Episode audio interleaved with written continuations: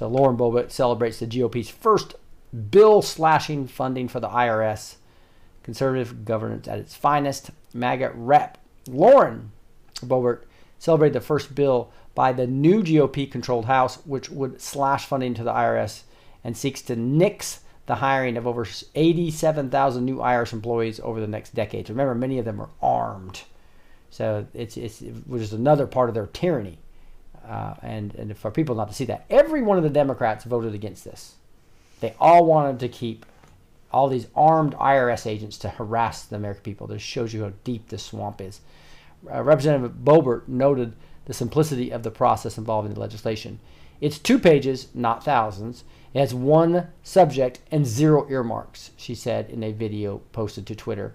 Oh, and it's it'll help stop the harassment of American citizens by prohibiting those 87,000 IRS agents from being ever being hired. That's conservative governance at its finest. The Colorado lawmaker added, "More freedom, less government, and we are just getting started."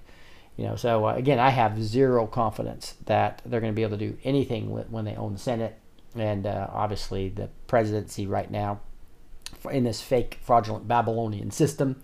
Uh, but at least we will get some movement and investigations. And I think it's going to result in a lot of the waking up of people as they see how evil um, our RINOs are. RINOs can't hide now, right? Because they can they can knock McCarthy out with one person to say, "Hey, I, I vote of no confidence," and then um, you get you get six or more of those people that won't vote for him, McCarthy will lose his position. So, so there is it's going to be an interesting battle to. Uh, but I think the, the RINOs are going to have to will show their ugly heads.